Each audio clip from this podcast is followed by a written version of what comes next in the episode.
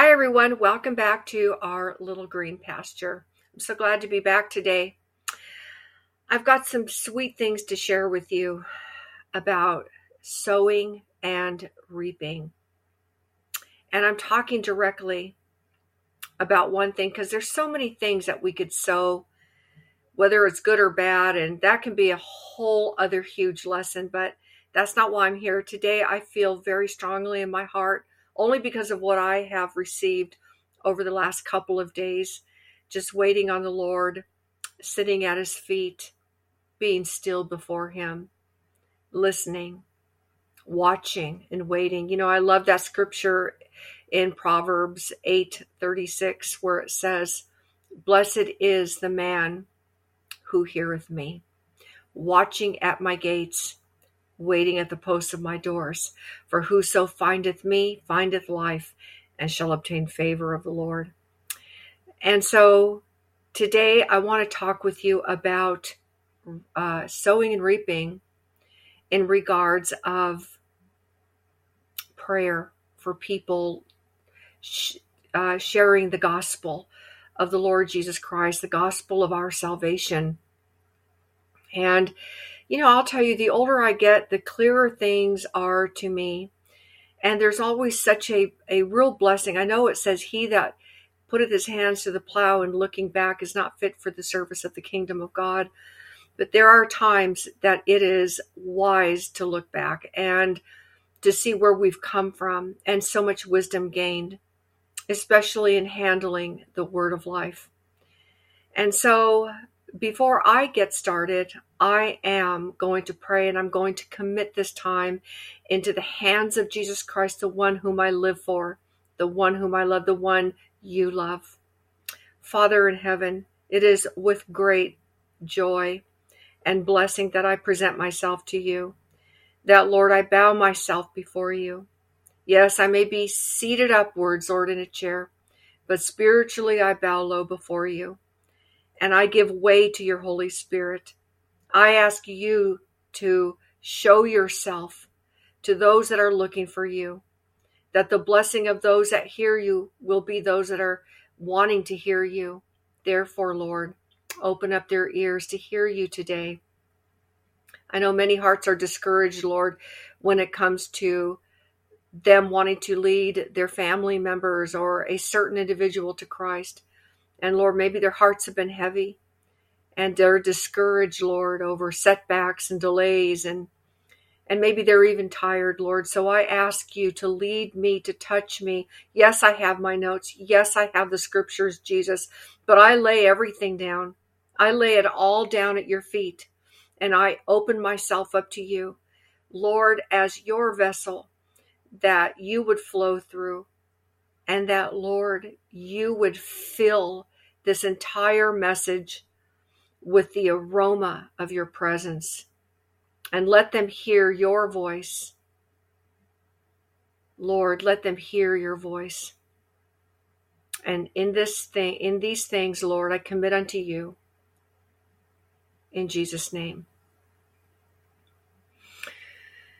You know, the other morning I woke up as usual early in the morning, getting ready to get myself out of bed and go out, you know, rising a great while before day and going out into the solitary place and there to pray. And as I was laying there, I started to think about certain people I've been praying for for a very long time. And all of a sudden, there was a flash of anger that came, or frustration rather, maybe kind of a little anger, where I just thought, oh, I've been praying all these years. And I mean, of course, I'm not going to stop. Nothing's going to stop me. My emotions, my feelings aren't going to stop me because I know not to ever give up. I'm not going to fill up the full measure of prayer unto Christ. I'm going to ever live to pray. I'm not going to ever cease to pray. But I'm very human at times, you know? And so I laid there and immediately I felt the Lord saying to me in my heart, Why are you mad? Why are you mad? I'm not mad. He said, I have long suffering. I have long suffering. I'm patient. And so should you be. And so I got out of bed. And as I sat out there in the dark and I was preparing my heart to pray, I heard these words from James chapter 5, uh, verse 8 Be patient, therefore, brethren, unto the coming of the Lord. Behold, the husbandman waiteth for the precious fruit of the earth and hath long patience for it until he receive the early and latter rain. And I heard those words in my spirit. Yes, I read them. I have them memorized, but I wanted to make sure I said every word right. And those words came in, and I knew it was the Lord. I knew He was speaking to me about patience and how long suffering, long patience, it says, is it says it waits until it receives. It waits until it receives. It says he waits until he re- it, you know says the husbandman. He's talking about earthly farmers. That's an that's an old english way of saying farmer. And farmers know best about weather about soil about seasons about all the environment. And they're patient. They can't make it rain they can't do anything except pray and hope. If they're not believers, they just get really good at farmers' almanacs and things like that. But if they're believers, they know that the Lord that gave them that seed to plant in that soil that belongs to the Lord is the one that's going to send the rain upon the soil when it needs it in the early times and at harvest time in the latter rain. And so, as time gets closer to the harvest, there is that need of patience. Because that water is going to fill all those plants and make them full and and fat for when they're cut down and harvested they're ready to go. So i was sitting in there and i was ruminating on those words be patient, therefore. And he talks about how the the husband wait the husbandman, the farmer waits for the precious fruit of the earth. And and he has long patience for it. And I kept hearing that long patience, long suffering in my heart.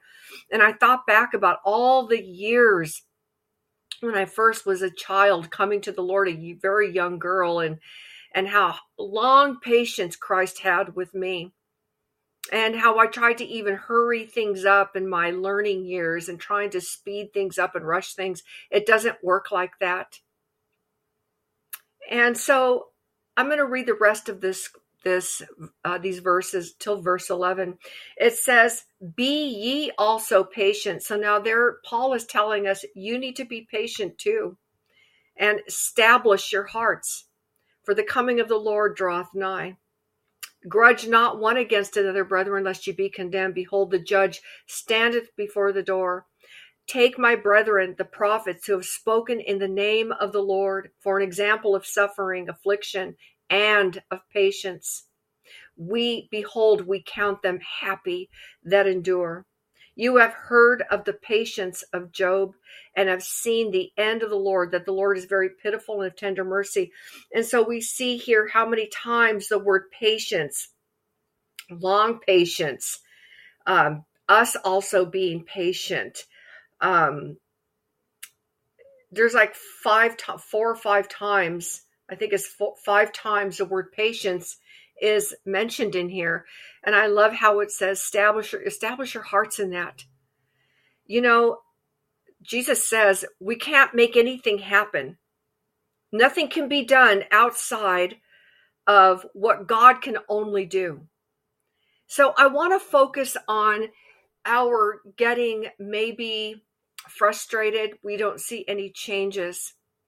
But this so spoke to me maybe it just will speak to me only and no one else, but I'm praying this will speak to you because we know that the coming of the Lord is drawing nigh. He says that establish your hearts for the coming of the Lord draws nigh and grudge not one against another. And the Lord doesn't want us to be our hearts to get cold and to start grudging against one another about those that we are hoping will come to the saving knowledge of God's grace to hear from the Lord with their own ears and to come from him.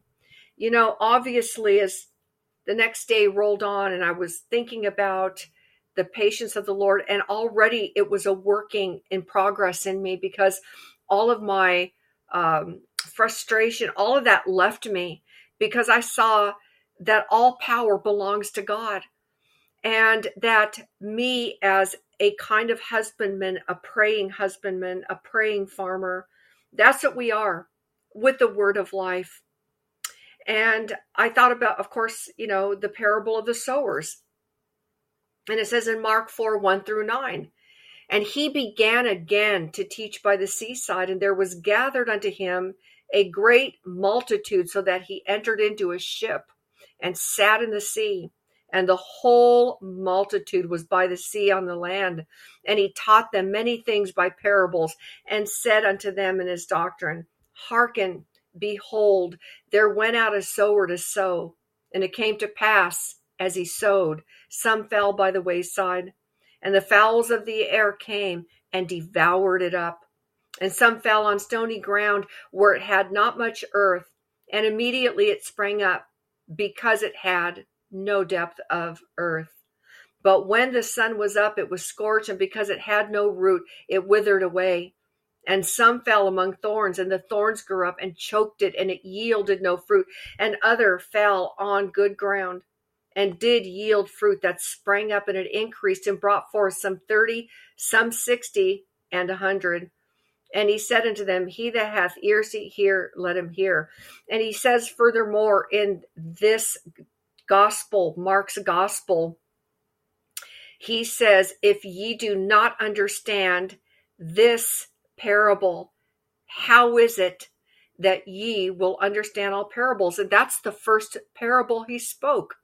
So he's setting it up even for us later in these latter days for us to understand the principle really of sowing and that we have to have patience that we have to have that long suffering and so i was thinking about another verse this morning in um, psalm 31 17 through 21. And this verse has always been very special to me. And obviously, you know, I call this Joni Stahl's field notes. And even long before there was any thought of a YouTube channel or field notes, I always grabbed onto that verse where it says, She considereth a field and buyeth it. With the fruit of her hands she planteth a vineyard. And I've always grabbed onto that because I thought, you know, the whole picture is supposed to be the picture of the church, okay, the body of Christ. And I say to myself, you know what? This establishes the fact that if we are truly been made alive, regenerated in Jesus Christ, then we're going to be always wanting to be employed in doing things for the Lord and being involved and that is whatever your lot is in life, but everything is always in the Lord, always toward the Lord. And that is being a true worker. You know, there's, you know, some people they pray, Lord, I want to be a full time worker. You already are. The moment you were born again and made re- new, you've been, you've been full time. If you are truly walking in the Lord and spending time in His Word and knowing what is the will of the Lord and what he wants for you and sensitizing your ears, the Holy Spirit sensitizing your ears and sensitizing your heart because that is how you grow up in the Lord. And there comes a point where we have to consider a field. Now, you have a field. I mean, the field notes are this yes, but I have a home, I have a life. Like Jackie Pullinger said, you know, when anybody comes to me and says, um, Do you have a ministry? She said, I don't have a ministry, I have a life. That to me was so profound because I thought, I don't have to wait to be given permission to do anything. I didn't ha- I don't have to run anything by anybody, neither do you. You're alive, aren't you? And then you made doubly alive because you've been born again. And now you have the life of Jesus Christ and the Father by virtue of the Holy Spirit living within you. Let him live. Let him come out. Let him express himself through your life. You see, this whole thing about sowing is not just another a textbook uh, education series. This is about living our living God, living inside of you. But there's things He wants us to understand and grow up into because it you know the, what I've been thinking about lately is what how much of a great failure postmodern Christianity has become and is. And I had spoken a while back about regeneration, about conversion not being regeneration, and you can go back and listen to that. But that has a lot to do, and I think that not I think what I see, um, and I've been a Christian for 45 years now, and what I have just observed and even gone through my own self and experienced on my own gives me a platform and gives you a platform to talk about what you have seen, what you have experienced. You're alive. And everybody has been just uh, taught a certain way. You go here, you hear a message, you raise your hand, you do this, now you go here, you sit there, and then that is the epitome of the whole Christian life. And it's not. There's a lot of converted people, meaning they've been turned, they've been see, they've seen the light, but there's no growth in them. There's no evidence. There's no spiritual maturity. There is nothing. They don't pray. They don't have a hunger to pray, but they want everybody to pray for them. They don't ever read their Bibles for a myriad of reasons, even though they know they can hear it, because faith comes by hearing and hearing by the word of God. Or if they hear it, it goes through one ear and out the other because they're not alive. Because when you are dead, like I remember one day, and I'm going to inject this in here and I want to go on, but I just want to flow freely, okay? I remember one day I was sweeping my floor in my kitchen. This was several years ago. And I started to get hungry. And as I was getting hungry, all of a sudden I got this image in my mind of no, I I, I heard I heard within me. I heard the, these words. Um, if you were dead, would you be hungry? And I thought, of course not. And I had just ca- kind of got this image, probably of my own self, I don't know, of a dead body. And I just saw like a dead body in my sight. And I felt that voice, heard that voice say, Is that person hungry? And I was like, No, of course not, because they're dead. And I heard the Lord say to me, See, your body, you're alive, and your physical body is telling you you are hungry. And it tells you you are hungry. You don't have to think about eating. It told you you're hungry. So you go and you're going to feed yourself because your body is alive. Same is it with your spirit. If you are spiritually dead, like that body you just saw, would your spirit be hungry? And I said, no. And he says it's the same thing with the physical body. If the physical body is dead, it no longer will, is hungry. It's dead. It's the same thing with the spiritual body. If you're spiritually made alive, you're always hungry just the same as your physical body is hungry. And I remember that. I remember hearing that. I never forgot it. So there so there's not a hunger, there's just procedure. There's just um um you do this, you do that, you do this and that. Oh, sure, I know that there's many alive people in different churches, but I'm saying overall, it's a failure. And so all these people have never, ever, ever walked alone, went to the Lord on their own. They never arose a great while before day going out into a solitary place in their pray. And so I'm not going to keep going on about this. And this is not me being negative and standing on some pinnacle. I'm not doing that. I'm talking observationally. And you know, I think about something. You know, I love what it says here in First John. Um, it says in First John, it says, okay, that well, went a little bit too far. It says here, that which was from the beginning, which we have heard, which we have seen with our eyes, which we have looked upon, and our hands have handled of the word of life. For the life was manifested, and we have seen it, and bear witness and show unto you that eternal life which was with the Father and was manifested unto you. That which we have seen and heard declare we unto you, that ye also may have fellowship with us, and truly our fellowship is with the Father and with the Son. But the first thing is hearing. You have to hear. And then you and then you're you have to be made to see. You you have to be made alive in the spirit. And so this has not happened. And so the vast majority of Christendom, they think that listening to an oh you know look at it overhead versus on a drop down screen and hearing a couple of verses spoken about that that is knowing the Lord. But no, God is alive. Jesus Christ is alive. There's an empty tomb. There's a very real person that you can talk to, just like I'm talking to you right now. And so back to what I'm saying about about considering a field and buying it. And with the fruit of my hands, I've planted a vineyard. You have to consider a field if you're truly alive in the Lord. Like Spurgeon said, if you are true, if you are born again, then you are going to want others to be born again. There is a flow that comes out of it. And so, but I want to talk about um, the fact, a few more things, because it says, she girds her loins with strength and strengthens her arms. She perceives that her merchandise is good. Her candle goes not out by night.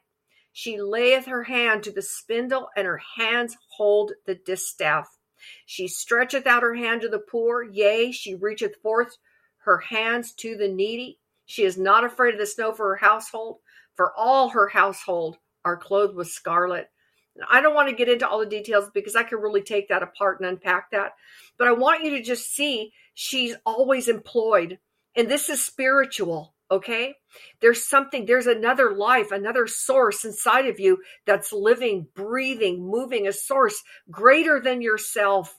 I don't care who you are, what family you've been born to, who you are married to, what part of the county you live in, what you do for a living, what, what, whatever, whatever nationality you are, you're of the household of faith and there's something in you that says you know what? I'm you consider a field. Notice i even spoke about this the other day in psalm verses 8 david said in verse 3 when i consider the heavens the work of thy hands the moon and the stars that thou hast created what is man that thou, thou art mindful of him? See when you consider a field there comes a point in your maturity even maybe in your youth even. I'm not going to even make it just for when you get old but there's something right? You consider a field but it becomes your field. You have a field. Maybe you're not aware of it right now but where you live is your field. You don't have to wait. You don't have to go to a school. You don't have to sit in a seminary whether it be a two year a four year a six year because when it comes down to it you're a husbandman. You're a farmer and everything you're doing you are speaking either by the actions that you're living living eh, you know in your life around everybody and by your responses by the way you take things and everything. Yes there's a there's always learning curves but i'm talking about praying for people. It's not always about um, talking to them about the lord the lord the lord the lord there you know look there is so much that has to first be done before there is a rooted faith we we're, we're always trying we're always see the thing is we get so like i keep sharing the lord i keep you know this and that uh, you know in in the this and that there's so many different things people are doing to try to get their loved one loved ones friend whoever to come to the Lord or a neighbor. And you notice the more any of us have done that, the more we've shoved them away, the more they're like, please. I think that is why the majority of the people don't want to come to Christ because we're always trying to shove it down their throats. And then we're not living before them. We're not being lights that shine, that just let our light shine. It's a spiritual light. They're seeing something different in us. Look, they don't want to hear it anymore from us. Those that have been around us, as soon as, notice, as soon as you say, I'm a Christian, people are like, goodbye, because it's been so ruined. But Christ is not ruined. And everything that Christ is is as powerful, as beautiful, and pure and eternal as it ever has been. But you know what handle what happened? We mishandled the word of life. So let me go on. You know, we talked about a field and sowing. You know, the stones have to be cleared out of a field before the seed has much chance. And this takes time. You can't shovel stones. You have to pick them out one by one, right? We want everything to be happening fast. Okay, you know, there's no there's no machinery that we plow over a field and it's a stone gatherer and everything's done. You know, the idea is not to nurse people like a lot of churches do. I'm not saying it's your church, okay? Understand that but a lot of churches do and i feel i feel free to, freedom to say it because i've been at a lot of churches where i went even to churches a certain church for years and the people never grew and the people that i grew up with in that church knew nothing more than the than the whatever the sermon was last week and there was just it was just it was just barren. There was no living waters. So there there has to be when you see a field see your family as a field. See that one person's life as a field. See your very life standing in the middle of a field. That's your field. And so you have to start slow. You look they already know what you're about. They've already heard it all along they don't want to hear it no more okay so live among them just like wives First Peter chapter 3 that if any a wife has an unbelieving husband, she, he can be won over by without a word by her chaste life, her committed life before him in the Lord. He knows she's a believer. Everybody knows you're a believer. Everybody knows I'm a believer. And a lot of times there's pride in families and in friends. They don't see they're they're lost, so they don't want to admit you're right because there's a pride in them that goes, yeah, if I accept anything she's saying, uh, because there's a fight, there's a spiritual fight in them. They don't want to come to the Lord because they're they're they're they're in a different kingdom and so there's a fight within them. And a lot of times they have resentment to the person who's trying to tell them about the Lord and share things about the Lord. Even if it has nothing to do with them, you're not even, haven't you ever had that experience where you're trying to say something, but you're not even talking about them coming to the Lord? You're like, I was so grateful for what God did for me in this certain matter. And they're like warded off by it. You know, look at the damage that has been done. I believe God has his true people, but I believe that by the time I'm done with this, I'm hoping and believing that by the time I'm done with this, this little loaf of bread I'm giving you and some living water, that you will take it and you will go on having long patience because long patience is rooted in the love of God in, in his own heart.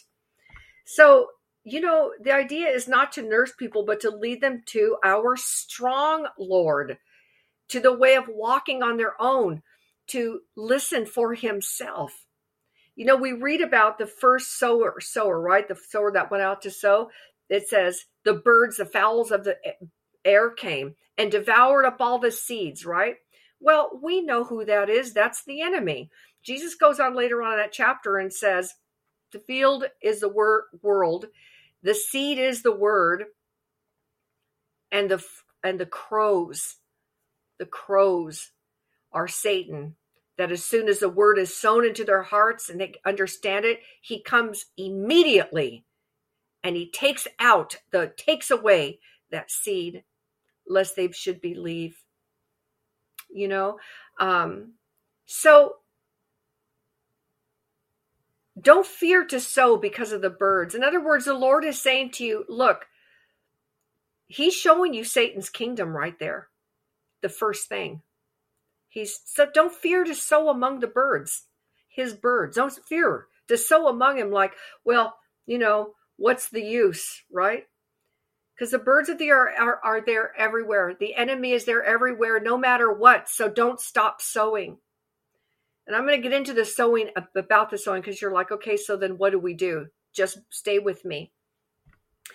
You know, so so often we do sow on the rocky ground and among thorns and by the wayside, and we feel like we waste the good seed, right? Because we read about all these, you know, it's called like a certain scholar that I really love. He calls this the four ground hearers parable.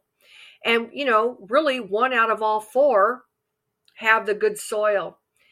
But I was seeing something else in it about people that hear, right? Some hear, all the other three, they hear, right? But look at there's a quick end result. They it doesn't last. There's nothing that lasts in them. And you know, the more and more the, the older the older I get, the more and more that I I, I want to sow with discretion. When before I'm just throwing it all out there, the seed, right? I'm throwing it all out there, hoping it will land on somebody. But I don't want to I don't want to share the gospel like that. I want to share Jesus like that. And we also know about don't cast your pearls before the swine, lest they trample upon them and tear and rend you to pieces. Don't cast what is holy unto dogs. The same thing, you know?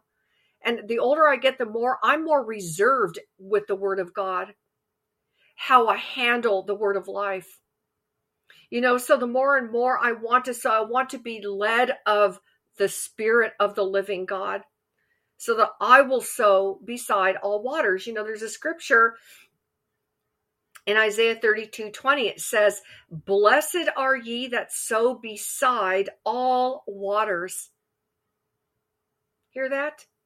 Blessed are ye that sow beside all waters, that send forth thither the feet of the ox and the ass. You know, I want to I want to be so le- I want I want spiritual instinct by the Holy Spirit. You, do you understand what I'm saying to you today? See, I think that we got it all wrong. We have these big, you know, um, you know, evangelical outreaches where 20,000 people are in a stadium, mega churches, even in small churches. And so there's always this big throwing seeds out everywhere. And maybe that doesn't make sense to you, but it makes sense to me, and I see something different. I want to be sensitive. Yes, there's churches, yes, there's groups and everything. And maybe in that way we can look at it and say, yes, but if you're in a big group, then obviously we have to cast all the, the seed, the word out, and hope it lands on good soil. I don't just want to hope it lands on good soil. I want, even in a group of people, I believe this, and I'm going to narrow this down. If a person is a good teacher and a good sharer of the word of God, shining his light on everybody, he has really, he or she has excellent discernment. Because you see, the word is so precious that everything is going to be watered first. That field will be watered first by God in prayer. Before I even step here with you, I say, Oh Lord, I pray that you prepare that ground, that you go before me in it. Look, He's the husbandman. So, you know, I want to know God's mind about people so that I feel a spiritual instinct about when I'm there, that I can change it up at any point because a diff, a, even if it's the same people that meet every week, you have no idea what his mind is. You got to know what his mind is. You know, as Jesus says, you hear the wind, it says the wind listeth. John 3 8, you hear the wind listeth. Remember, there's a hearing. You, it says, it says no it says the, the wind listeth where it will. You hear the sound thereof. You know i think about ahab when he ran up to the top of carmel and he put his face between his knees and he told his servant go and go and tell me what you see. He said i see nothing. He said go again and he went again seven times bowing himself and he came back he said what did you see he said, I saw the cloud the size of a man's hand. And then Elijah said, I hear the abundance of rain. You see, we have to position ourselves that just going out and saying, Thus saith the Lord, and Jesus wants you to get saved, and He loves you, and this and that. Can He use that? Yeah, I guess He can use that if that's what He wants to use. I'm not saying, I'm not speaking on behalf of God, I'm speaking from experience. We got to have spiritual instinct. We got to know what part of this great message that they need. It may be nothing. You may be preparing a lesson today to give this weekend, and it's nothing God wants you to speak about. He has another plan. You have to give yourself away to the Lord. You have to give yourself away to the husband. You have to empty yourself of what you think they want to hear. You know, there's so many times I have sat here and I have like, I've shut the lid of my little laptop here and I've said, I'm going with the Lord. Because you know why? I heard the abundance of rain. I asked the Lord before I even showed up, Lord, you see my messages, but what do you want? Let me hear the sound of your wind. Let me let me be born because I'm born of your spirit. You know, we often make the mistake of trying to press people to accept Jesus before they've really been convicted and awakened to feel their need of a savior or pressing them on to blessings they're not ready for, like the fullness of the Spirit, before they even know about cleansing or sanctification. We're like, Do you want to get saved? Do you want Jesus Christ to come into your heart? Repeat after me. Say these words. I'm going to share a dream again for like, I've shared it before many times, but it's such a poignant picture. I know a church, and there was a church I had attended for a little while. And and this the pastor always kept everybody so in a baby world and they never grew. They didn't ever grow. And I went there long enough to observe it, okay? And I had wound up moving away. I, you know, left the church and I moved away and I liked the pastor and his wife. I mean, it had nothing to I mean, this is not about anything. I'm just talking about what I observed, okay? Because I don't I want to be careful to not say anything negative about them because they are my brother and sister and I love them very much. So, I want to say that because I don't want to be like, oh, what I saw and this and that. That's not who I am. That's not what I ever want to be. So um, I had a dream about that church. And I saw myself coming to the back of the church. There's a back door. And so I opened it up and I was standing behind. There's all these rows of seats. And there's an aisle right down the middle and down at the end, up at the front of the church, was the pastor standing behind a pulpit and he was talking. And I looked and I didn't see any people in any of the chairs. Instead, I saw clay pots. Every chair had a clay pot, and in every chair was a plant. And I walked up and I thought, what? Like it didn't, it was so weird, you know? And I saw that every plant looked weak. You know, when a plant looks weak, like maybe just like it's yellowish or just light green and icky looking, sickly. And I saw that every single plant looked like that.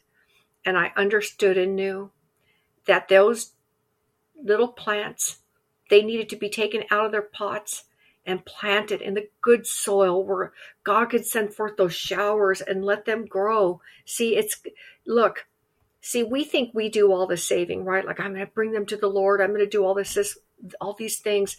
But listen, it's God who saves. It's us that dis- it's us that disciple them. So let's go back to the sowing picture. It's because it's as if we try to sow the word of God before the ground has been broken up by the plowshare and we try to sow the ground before it's been broken up and weeded and watered. Are you seeing the picture? Do you see why now the Lord was saying, Why are you so mad? Why are you so mad? I'm not mad. Be patient, therefore, unto the coming of the Lord. For the husbandman hath hath patience. Now, it says long patience for the it says for the fruit of the earth he hath long patience for it. Like why are you getting upset? I know them. I know what they need. You need to know what I know what they need. Have long patience for them because it's rooted in the heart of our Father in heaven for them. He wants them saved. So we have no business grudging against them. We have no business getting mad about it. We need to repent of that. We need to ask Jesus, forgive us, God. Jesus, you said in John chapter 15, my I, I am the uh, vine and my father is a husbandman. He's the he's the gardener. You know what we need to do? We need to pray that God by his Holy Spirit's power will visit our fields. That where he means to send us or the field that we considered and purchased. We need to pray and pray for prepared ground. Let me repeat that. We need to pray and pray even more for the ground to be prepared. See, the, the ground of the hearers were not prepared. Those those other three ground hearers, yes, others might be saying that's not what it means, Joan. I'm sure that there's multiple meanings for that because I can give a multiple meaning on that. But for this particular meaning, I'm looking at the other ground hearers, okay? They heard the word, but there was nothing prepared for them. Their hearts weren't prepared. They had stony hearts. They had the cares of this world the, the enemy was quick in their life to take what was sown into them. See, we need to prepare the hearers, and there's a preparation that must come from above. It has to come from from above. It's all spiritual work. And you know, I was thinking about what it said in 6510. You know, this is such a prayer for you to pray. It says, He waters the ridges thereof abundantly. He settlest fast the furrows. He makes it soft with showers. See, he softens. He softens the ground. I know I've done all kinds of gardening. And here in California, it's all clay, all hard packed clay. And sometimes it takes, sometimes it can be expensive. I don't do it anymore. I live in an apartment, but I remember like my good my goodness, I keep watering and watering and churning and churning and I'm trying to mulch it and I'm turning it and turning it and still I'm nothing's growing. And the preparation of the soil here in California is crazy. But you know what? I saw that it was worth it because I wanted to plant things and watch them grow. I enjoyed watering it. I enjoyed weeding it. I enjoyed pulling little stones out of it. I enjoyed sticking my hands in the soil and going like this until there was if i felt anything i'd pull it out this is how we prepare them this is how god prepares our hearts he begins to break up the foul fallow ground in our hearts he waters it and waters it and waters it until now it's being absorbed and being absorbed by the rivers of living water coming in to prepare the soil of our hearts because those four ground hearers all have soil the heart is the soil you know, look, I, I talked about delays. I want to talk about those delays because some of us have said, man, I've prayed forever. But you know what? I believe that what we call delays or holdups or even setbacks are meant for di- divine preparation of the ground. Do you ever think of that? Think about it. It's divine preparation. You know, and here I was getting all frustrated, like, my gosh, you know, I mean, that person in the in the family is still upset whatever and the lord was like what are you getting upset about i'm not upset you know seeds sown on rock or sun baked clay doesn't it doesn't usually take root. And much of our ground is naturally just rock and clay as hard as rock. And you know god never tells us to sow on rock. Never. Ever you know, there has to be something done in the soul of people before they're ready to listen. And we need to learn to use delays and disappointments for the kind of prayer that calls for showers of God to visit the earth, to visit our field. You know, when I look back, which I often do, I cannot help noticing, now that I'm older, the quietness of God's working. He seems to work in souls the same as he works in seeds. He does it slowly, he does it imperceptibly and powerfully. And there's no amount of urging or pushing that will work. Notice that? Mm-mm. And the longing to win Christ is born only from above. Only. Let me just say this again. God seems to work in souls the same as he does with the seeds that we have planted.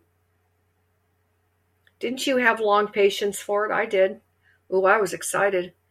I remember I had this flower patch once and I was had all the soil ready. Every day I'd go out and look for any sign of a little tiny thing of green. And there was such joy when I did there was such joy to see one here and one there and they all like little babies were coming up and and then I'd water them and every now and then I'd fertilize it and I was always out there meticulously weeding and weeding because I didn't want to. See, this is how we disciple. This is how, and if we're not discipling, this is how we're living among them. And we're doing it in the way we live before them. If they're not ready to hear then they, they have, people have to be they have to be ready to uh, they they they have to be ready to they have to be prepared to hear it i think you know what i mean there has to be something done in their soul before they're ready to listen do you hear that see that's why people are like please i'm done hearing you i don't want to hear any more about the lord i think we do more damage than good you know Another thing is pray that you don't get discouraged. Discouragement really does cut the nerve of love. Notice that when you get discouraged, look at me laying in my bed, all like, what's up with that? Why, you know, getting all mad? Did I feel love in that moment? Absolutely not. I felt discouraged, I felt frustrated, and I felt mad. But that was nipped in the bud, if you will, no pun intended. And God dealt with that. You know, Satan wants us to think that souls can't be won. He, you know, anything to make us give up trying to win for win them and pray that you never lose heart because the battle is the Lord's and the power and the glory are his no matter how things look. And God always gets the last word. You know, let me just say this to you. You continue to pray over your field. Be like that woman. Consider a field and buy it then. You know, it also says, buy the truth and sell it not. Listen, God's own word is alive. You realize that it's living, not because I've done anything, not because you've done anything. If I died, if you died, you think the word of God is going to be diminished? No way. That word of God lives and stands forever, it is eternal. And everything that you have done in the presence of your family that will not listen to you they if they do not come to jesus christ and they stand on the day of judgment at the great white throne there the way you lived you were a letter you were a letter written the letter of god was written in your heart and you were a written letter. They were reading your life. They were reading the word in your life.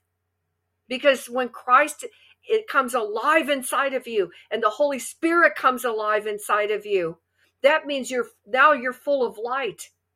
And now you have the holy spirit and he, he's alive and so when you're living or working or in your neighborhood and all the birds of those air the enemy is all over the place it doesn't matter. You know you could be walking by someone's house in your daily walk. Maybe it's a person you've seen every day doing whatever it is and you're like lord i don't know what it is about that person but per, amen and you can be doing it silently. Lord bless that person. Open their eyes to turn them from darkness to light. Lord lead them into your light. Impart your light upon them jesus. Save them. Save them for your name's sake. Save them lord. Pray psalm 65 Pray that Psalm 65 because that whole psalm is such a wonderful, wonderful prayer for the sower. It's so beautiful. And you can pray it like this Lord, you visit the earth and you water it and greatly enricheth, enrichest it with the river of God, which is full of water. You prepare them corn when you have so provided for it. You water the ridges thereof abundantly. You settle fast the furrows of it. You make it soft with showers, and you bless the springing thereof. You crown the year with your goodness, and your paths drop fatness, the paths I choose to walk in. They drop upon the pastures of the wilderness, and the little hills rejoice on every side. The pastures are clothed with flocks. The valleys also are covered with corn. They shout for joy. They also sing. And right now, I just get such this picture of heaven. And I say, you know what? I'm not going to be mad. I'm not going to be grudging. I'm going to be patient, for the coming of the Lord is drawing nigh. I'm going to have long patience, which is rooted in love. Have long patience, which is rooted in the love of the heart of our Father, because He has long patience for them. And you know what? God wants you to love them because we are commanded to love the Lord.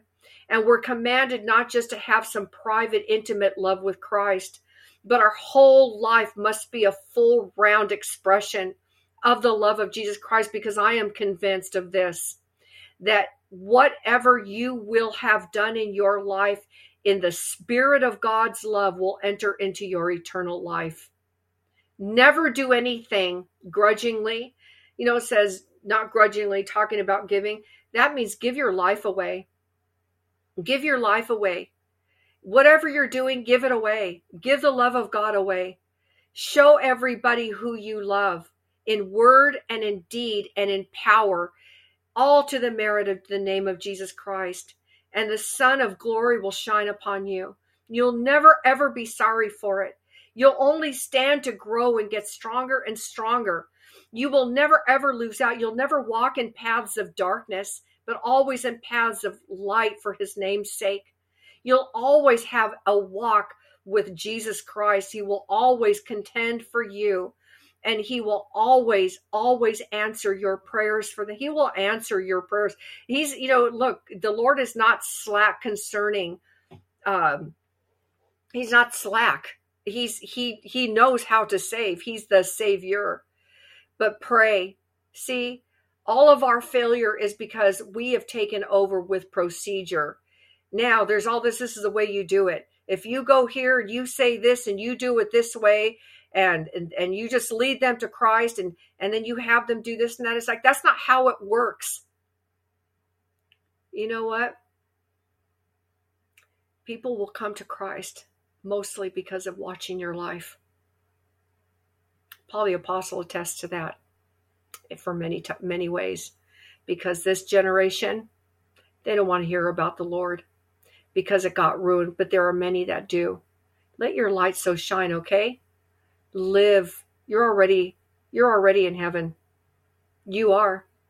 You are already in heaven. You're raised and seated in heavenly places in Christ Jesus. You're already there. You're just doing your work in the field that you've considered and purchased. And with the fruit of your hands, you've planted a vineyard.